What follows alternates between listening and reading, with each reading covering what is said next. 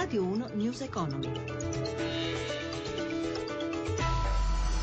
11.32, buongiorno da Giuseppe Di Marco, avvio positivo per le borse europee con Piazza Affari che ha poi annullato i guadagni nel corso della mattinata. Per i dettagli ci colleghiamo con Milano, la linea Michela Coricelli.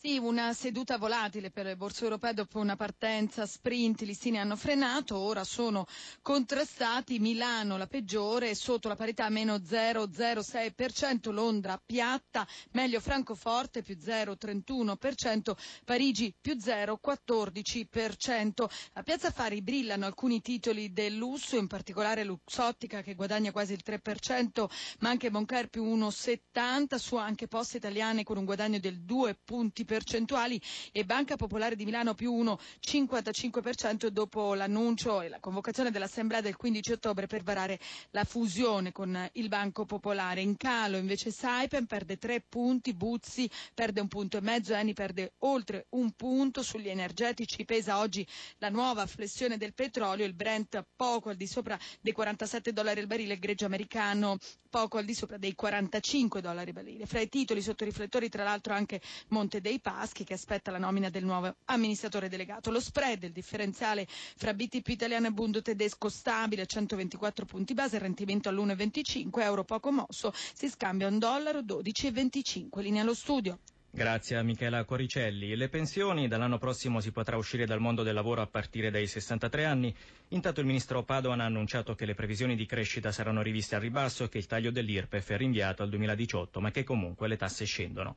Ma quali sono i margini di manovra nella prossima legge di bilancio? Massimo Giacomini lo ha chiesto all'economista Marcello Messori. Se il governo italiano rispetterà gli accordi che ha raggiunto con le istituzioni europee, un deficit rispetto al PIL dell'1 1,8% e una discesa del rapporto debito pubblico-PIL, i margini saranno ristretti. Come è noto, la crescita dell'economia italiana è positiva ma estremamente fragile e al di sotto delle previsioni, quindi i margini di spesa sono limitati a meno che non si trovino forme di riduzione delle spese attraverso una revisione appunto dei diversi capitoli di spesa. In questo senso è condivisibile l'affermazione del ministro Padoan che non vi sono margini di riduzione dell'IRP per il prossimo anno. Professor Messori, l'anticipo pensionistico secondo lei è uno strumento che porterà benefici? Certamente porterà benefici per la componente dei lavoratori più in difficoltà, cioè per i disoccupati che non hanno ancora maturato l'età pensionistica e in generale per quei percettori di redditi molto bassi. Per gli altri dipenderà molto dalle penalizzazioni che verranno attuate.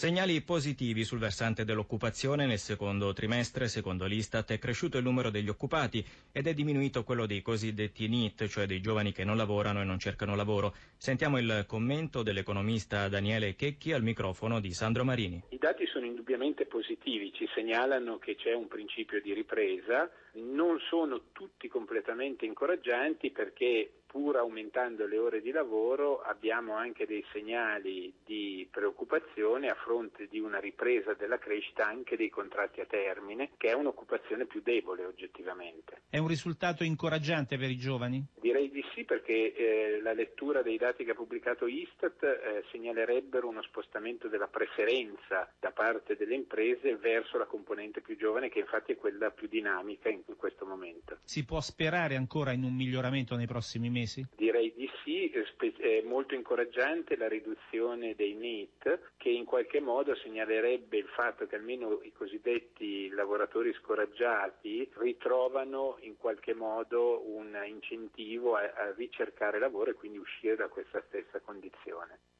La produzione industriale a luglio cresce dello 0,4% rispetto a giugno, lo fa sapere l'Istat, si tratta del primo mese in aumento dopo due cali. Resta negativo invece il confronto con luglio 2015, sull'anno c'è una flessione dello 0,3%. Ed è tutto, News Economy a cura di Roberto Pippan ritorna dopo il GR delle 17.30 da Giuseppe Di Marco. Buon proseguimento di ascolto su Radio 1. Radio 1 News Economy.